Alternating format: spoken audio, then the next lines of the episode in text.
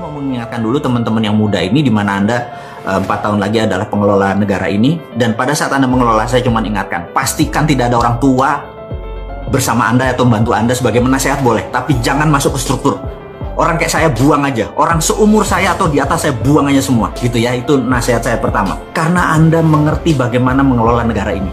Karena dunia saat ini terjadi resetting reset terjadi decoupling. Decoupling adalah perubahan dari masa sekarang dengan masa depan. Jadi masa sekarang itu decoupling, masa depan itu beda sekali cara ngelolanya. Ini yang saya mau mengingatkan semua teman-teman yang muda-muda, ambil jabatan politik, ambil struktur bernegara dan ubah negara kita. Tapi sekali lagi jangan ubah Pancasilanya, jangan ubah undang-undang dasarnya, jangan ubah apa pun. Yang Anda rubah adalah how-nya, caranya. Dan orang-orang tua yang saat ini udah bingung semua sebenarnya. Mereka udah nggak ngerti. Saya takut 4 tahun ke depan kita belangsak gitu ya. Bagaimana cara dunia bekerja saya mau ingatkan bahwa dari dulu sejak tahun 44 pemenang dunia kedua adalah Amerika CS dan sekutu mereka adalah negara pemenang perang mereka yang mengatur dunia mereka mengaturnya begini. Satu currency-nya harus pakai dolar kedua mendirikan IMF ketiga mendirikan World Bank. Dan ingat kantor IMF di mana? Di Washington DC kantor World Bank di mana? Di Washington DC artinya semuanya di bawah pinter Amerika. IMF itu emang isinya semua negara. Dan syarat resolusi di IMF untuk menerbitkan sebuah resolusi harus disetujui secara resolusi dan resolusinya menarik. Suara itu harus 75%. Jadi di bawah 75% resolusi itu tidak jalan. Suara Amerika tuh 26%. Jadi kalau seluruh dunia setuju, nilainya cuma 74%. Artinya kalau Amerika nggak setuju, resolusi itu tidak keluar. Jadi saya mau ulangi lagi, IMF siapa yang punya?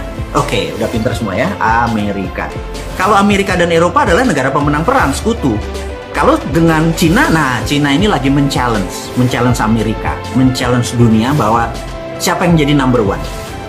Bagi saya adalah dominationnya Cina baru trade domination. Amerika masih mempunyai beberapa dominasi yaitu teknologi informasi satelit, uh, alat perang dan lain sebagainya. Jadi kalau saya merasa kalau fisik mereka berperang, rasanya Amerika menang.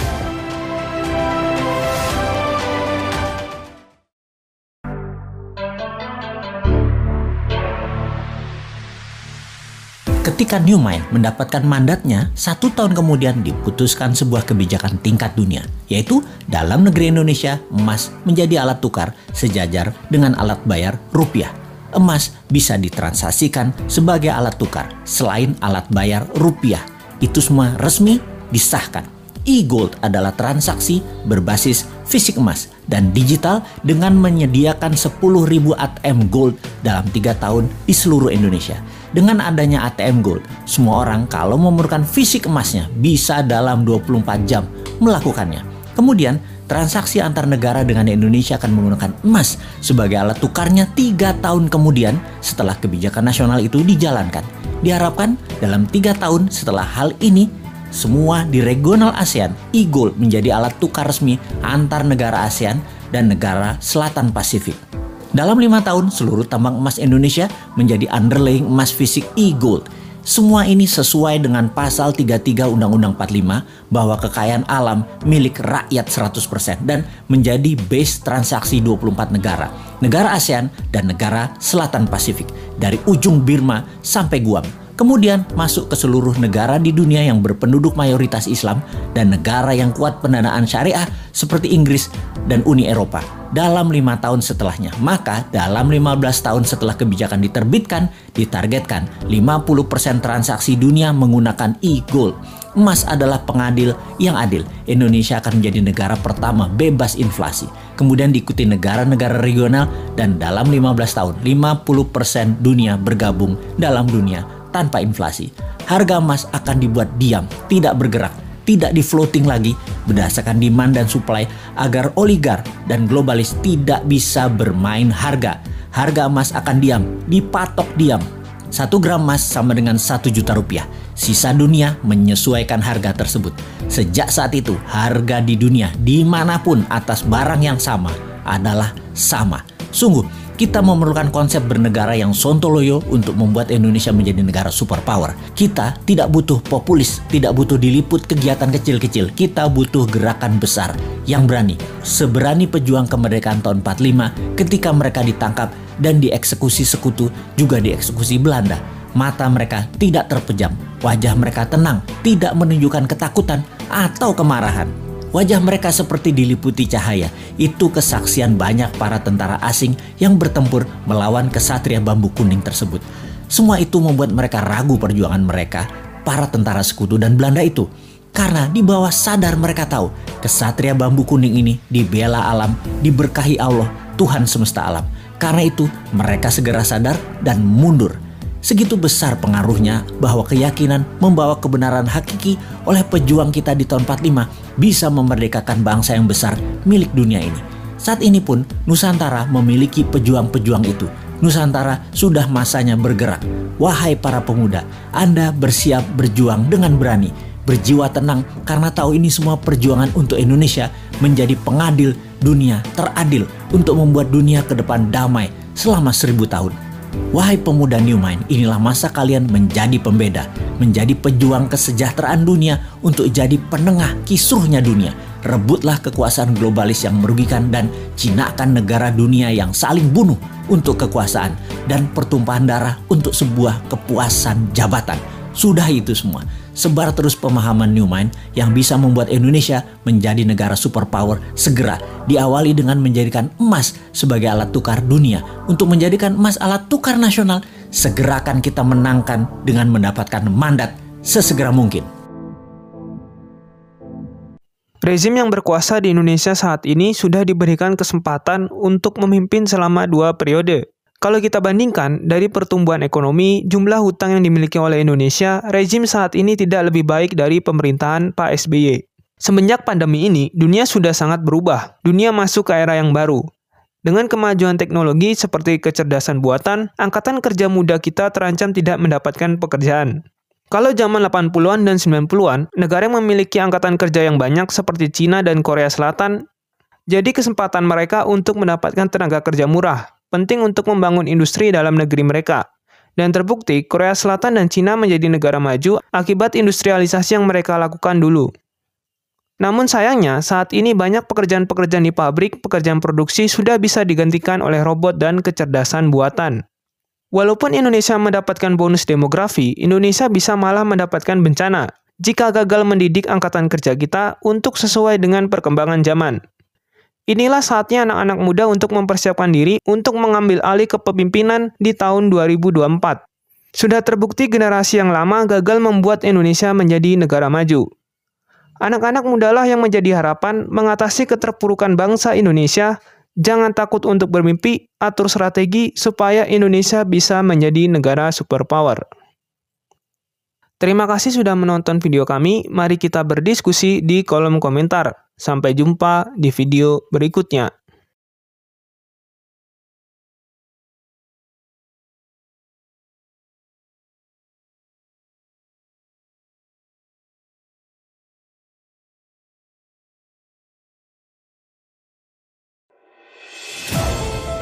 mengingatkan dulu teman-teman yang muda ini di mana Anda eh, empat tahun lagi adalah pengelola negara ini dan pada saat Anda mengelola saya cuma ingatkan pastikan tidak ada orang tua bersama Anda atau membantu Anda sebagai menasehat boleh, tapi jangan masuk ke struktur. Orang kayak saya buang aja, orang seumur saya atau di atas saya buang aja semua, gitu ya. Itu nasihat saya pertama. Karena Anda mengerti bagaimana mengelola negara ini. Karena dunia saat ini terjadi resetting, set, terjadi decoupling. Decoupling adalah perubahan dari masa sekarang dengan masa depan. Jadi masa sekarang itu decoupling, masa depan itu beda sekali cara ngelolanya. Ini yang saya mau mengingatkan semua teman-teman yang muda-muda, ambil jabatan politik ambil struktur bernegara dan ubah negara kita. Tapi sekali lagi jangan ubah Pancasilanya, jangan ubah undang-undang dasarnya, jangan ubah apa pun. Yang Anda rubah adalah how-nya, caranya. Dan orang-orang tua yang saat ini udah bingung semua sebenarnya. Mereka udah nggak ngerti. Saya takut 4 tahun ke depan kita belangsak gitu ya. Bagaimana cara dunia bekerja saya mau ingatkan. Bahwa dari dulu sejak tahun 44 pemerang dunia kedua adalah Amerika CS dan sekutu mereka adalah negara pemenang perang mereka yang mengatur dunia mereka mengaturnya begini satu, currency-nya harus pakai dolar. Kedua, mendirikan IMF. Ketiga, mendirikan World Bank. Dan ingat, kantor IMF di mana? Di Washington DC. Kantor World Bank di mana? Di Washington DC. Artinya semuanya di bawah pinter Amerika. IMF itu emang isinya semua negara dan syarat resolusi di IMF untuk menerbitkan sebuah resolusi harus disetujui secara resolusi dan resolusinya menarik. Suara itu harus 75%. Jadi di bawah 75% resolusi itu tidak jalan. Suara Amerika tuh 26%. Jadi kalau seluruh dunia setuju, nilainya cuma 74%. Artinya kalau Amerika nggak setuju, resolusi itu tidak keluar. Jadi saya mau ulangi lagi, IMF siapa yang punya? Oke, udah pinter semua ya, Amerika. Kalau Amerika dan Eropa adalah negara pemenang perang, sekutu. Kalau dengan Cina, nah Cina ini lagi men-challenge, men-challenge Amerika, men-challenge dunia bahwa siapa yang jadi number one. Bagi saya adalah dominationnya Cina baru trade domination. Amerika masih mempunyai beberapa dominasi, yaitu teknologi informasi, satelit, uh, alat perang dan lain sebagainya. Jadi kalau saya merasa kalau fisik mereka berperang, rasanya Amerika menang.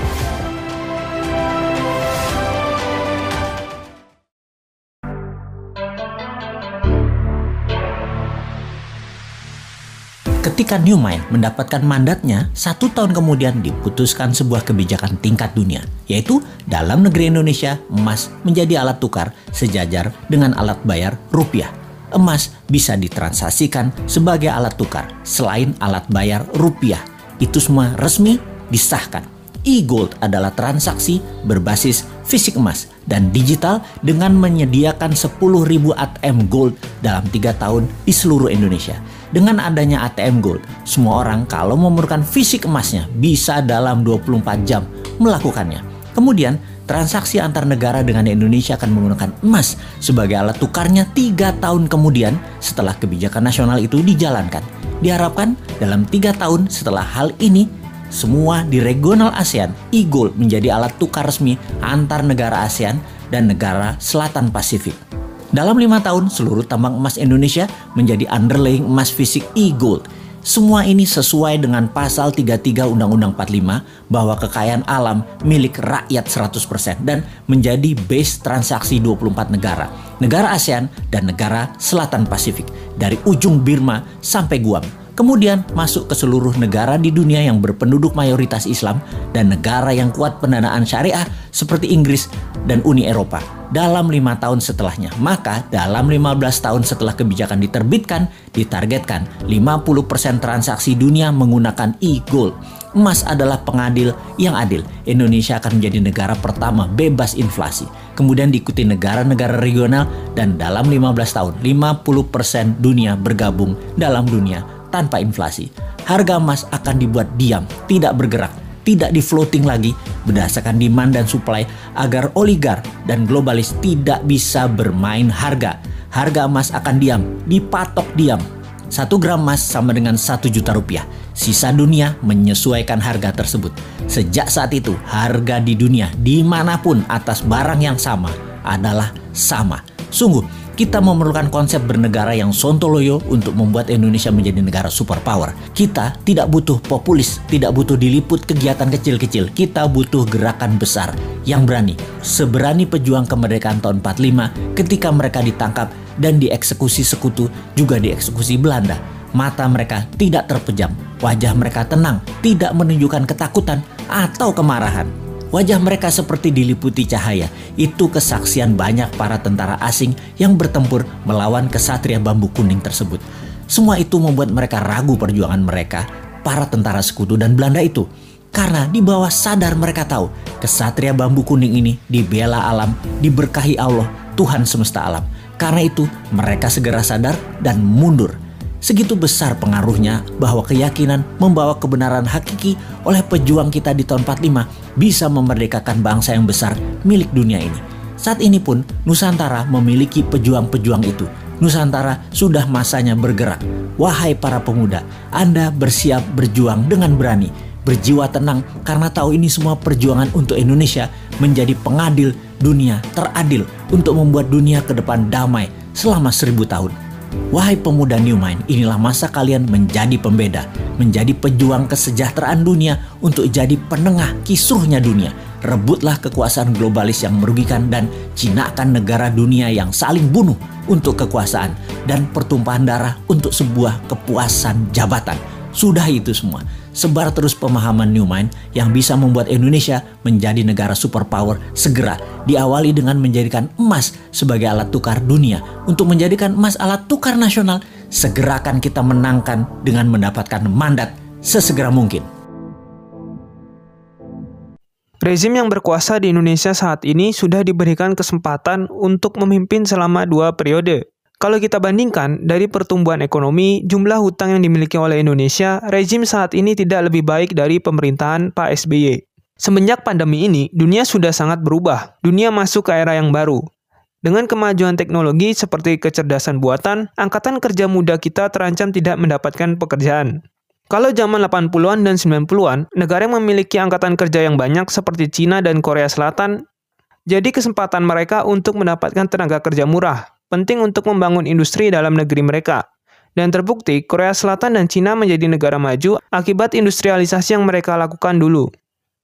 Namun sayangnya, saat ini banyak pekerjaan-pekerjaan di pabrik, pekerjaan produksi sudah bisa digantikan oleh robot dan kecerdasan buatan. Walaupun Indonesia mendapatkan bonus demografi, Indonesia bisa malah mendapatkan bencana jika gagal mendidik angkatan kerja kita untuk sesuai dengan perkembangan zaman. Inilah saatnya anak-anak muda untuk mempersiapkan diri untuk mengambil alih kepemimpinan di tahun 2024. Sudah terbukti generasi yang lama gagal membuat Indonesia menjadi negara maju. Anak-anak mudalah yang menjadi harapan mengatasi keterpurukan bangsa Indonesia Jangan takut untuk bermimpi, atur strategi supaya Indonesia bisa menjadi negara superpower. Terima kasih sudah menonton video kami. Mari kita berdiskusi di kolom komentar. Sampai jumpa di video berikutnya.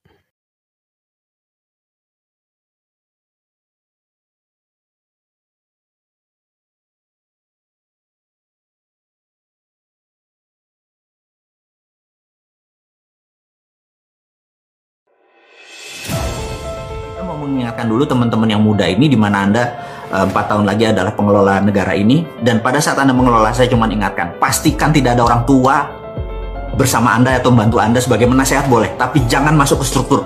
Orang kayak saya buang aja. Orang seumur saya atau di atas saya buang aja semua. Gitu ya itu nasihat saya pertama. Karena Anda mengerti bagaimana mengelola negara ini. Karena dunia saat ini terjadi resetting, reset, terjadi decoupling. Decoupling adalah perubahan dari masa sekarang dengan masa depan. Jadi masa sekarang itu decoupling, masa depan itu beda sekali cara ngelolanya. Ini yang saya mau mengingatkan semua teman-teman yang muda-muda, ambil jabatan politik, ambil struktur bernegara dan ubah negara kita. Tapi sekali lagi jangan ubah Pancasilanya, jangan ubah undang-undang dasarnya, jangan ubah apa pun. Yang Anda rubah adalah how-nya, caranya. Dan orang-orang tua yang saat ini udah bingung semua sebenarnya.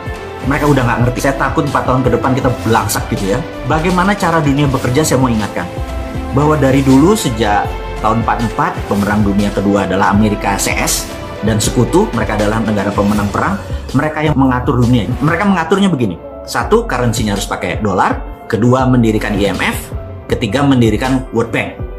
Dan ingat kantor IMF di mana? Di Washington DC kantor World Bank di mana? Di Washington DC artinya semuanya di bawah pinter Amerika. IMF itu emang isinya semua negara. Dan syarat resolusi di IMF untuk menerbitkan sebuah resolusi harus disetujui secara resolusi dan resolusinya menarik. Suara itu harus 75%. Jadi di bawah 75% resolusi itu tidak jalan. Suara Amerika tuh 26%. Jadi kalau seluruh dunia setuju, nilainya cuma 74%. Artinya kalau Amerika nggak setuju, resolusi itu tidak keluar.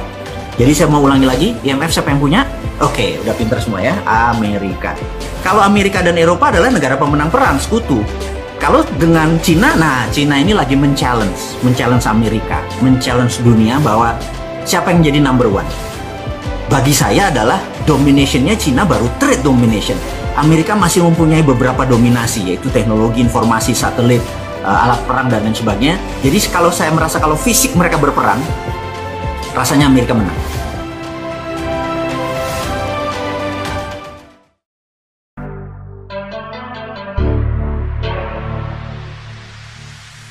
Ketika Newmind mendapatkan mandatnya, satu tahun kemudian diputuskan sebuah kebijakan tingkat dunia, yaitu dalam negeri Indonesia, emas menjadi alat tukar sejajar dengan alat bayar rupiah. Emas bisa ditransaksikan sebagai alat tukar selain alat bayar rupiah. Itu semua resmi disahkan. E-Gold adalah transaksi berbasis fisik emas dan digital dengan menyediakan 10.000 ATM Gold dalam tiga tahun di seluruh Indonesia dengan adanya ATM Gold, semua orang kalau memerlukan fisik emasnya bisa dalam 24 jam melakukannya.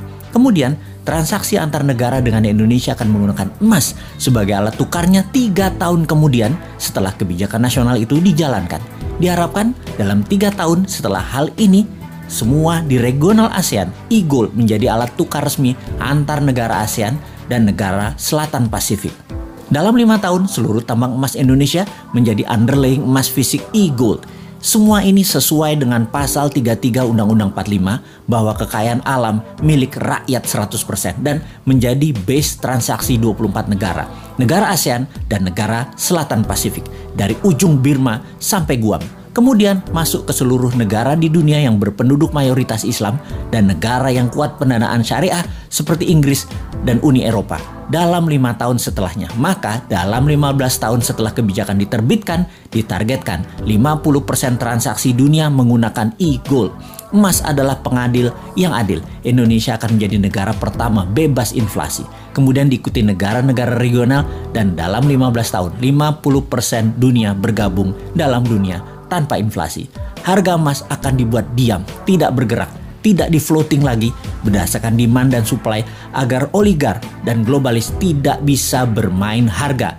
Harga emas akan diam, dipatok diam. Satu gram emas sama dengan satu juta rupiah. Sisa dunia menyesuaikan harga tersebut. Sejak saat itu, harga di dunia di mana pun atas barang yang sama adalah sama. Sungguh, kita memerlukan konsep bernegara yang sontoloyo untuk membuat Indonesia menjadi negara superpower. Kita tidak butuh populis, tidak butuh diliput kegiatan kecil-kecil. Kita butuh gerakan besar yang berani. Seberani pejuang kemerdekaan tahun 45 ketika mereka ditangkap dan dieksekusi sekutu juga dieksekusi Belanda. Mata mereka tidak terpejam, wajah mereka tenang, tidak menunjukkan ketakutan atau kemarahan Wajah mereka seperti diliputi cahaya. Itu kesaksian banyak para tentara asing yang bertempur melawan kesatria bambu kuning tersebut. Semua itu membuat mereka ragu perjuangan mereka, para tentara sekutu dan Belanda itu. Karena di bawah sadar mereka tahu, kesatria bambu kuning ini dibela alam, diberkahi Allah, Tuhan semesta alam. Karena itu, mereka segera sadar dan mundur Segitu besar pengaruhnya bahwa keyakinan membawa kebenaran hakiki oleh pejuang kita di tahun 45 bisa memerdekakan bangsa yang besar milik dunia ini. Saat ini pun Nusantara memiliki pejuang-pejuang itu. Nusantara sudah masanya bergerak. Wahai para pemuda, Anda bersiap berjuang dengan berani, berjiwa tenang karena tahu ini semua perjuangan untuk Indonesia menjadi pengadil dunia teradil untuk membuat dunia ke depan damai selama seribu tahun. Wahai pemuda New Mind, inilah masa kalian menjadi pembeda, menjadi pejuang kesejahteraan dunia untuk jadi penengah kisruhnya dunia.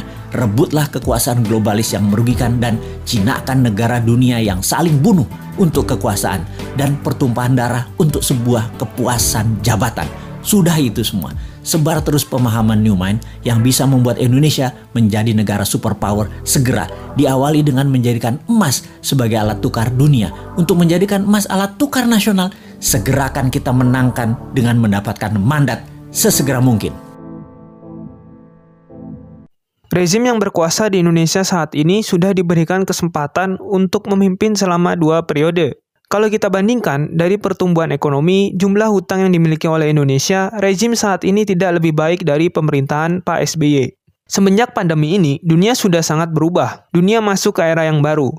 Dengan kemajuan teknologi seperti kecerdasan buatan, angkatan kerja muda kita terancam tidak mendapatkan pekerjaan. Kalau zaman 80-an dan 90-an, negara yang memiliki angkatan kerja yang banyak seperti Cina dan Korea Selatan, jadi kesempatan mereka untuk mendapatkan tenaga kerja murah, penting untuk membangun industri dalam negeri mereka. Dan terbukti, Korea Selatan dan Cina menjadi negara maju akibat industrialisasi yang mereka lakukan dulu. Namun sayangnya, saat ini banyak pekerjaan-pekerjaan di pabrik, pekerjaan produksi sudah bisa digantikan oleh robot dan kecerdasan buatan. Walaupun Indonesia mendapatkan bonus demografi, Indonesia bisa malah mendapatkan bencana jika gagal mendidik angkatan kerja kita untuk sesuai dengan perkembangan zaman. Inilah saatnya anak-anak muda untuk mempersiapkan diri untuk mengambil alih kepemimpinan di tahun 2024. Sudah terbukti generasi yang lama gagal membuat Indonesia menjadi negara maju. Anak-anak mudalah yang menjadi harapan mengatasi keterpurukan bangsa Indonesia. Jangan takut untuk bermimpi, atur strategi supaya Indonesia bisa menjadi negara superpower. Terima kasih sudah menonton video kami. Mari kita berdiskusi di kolom komentar. Sampai jumpa di video berikutnya.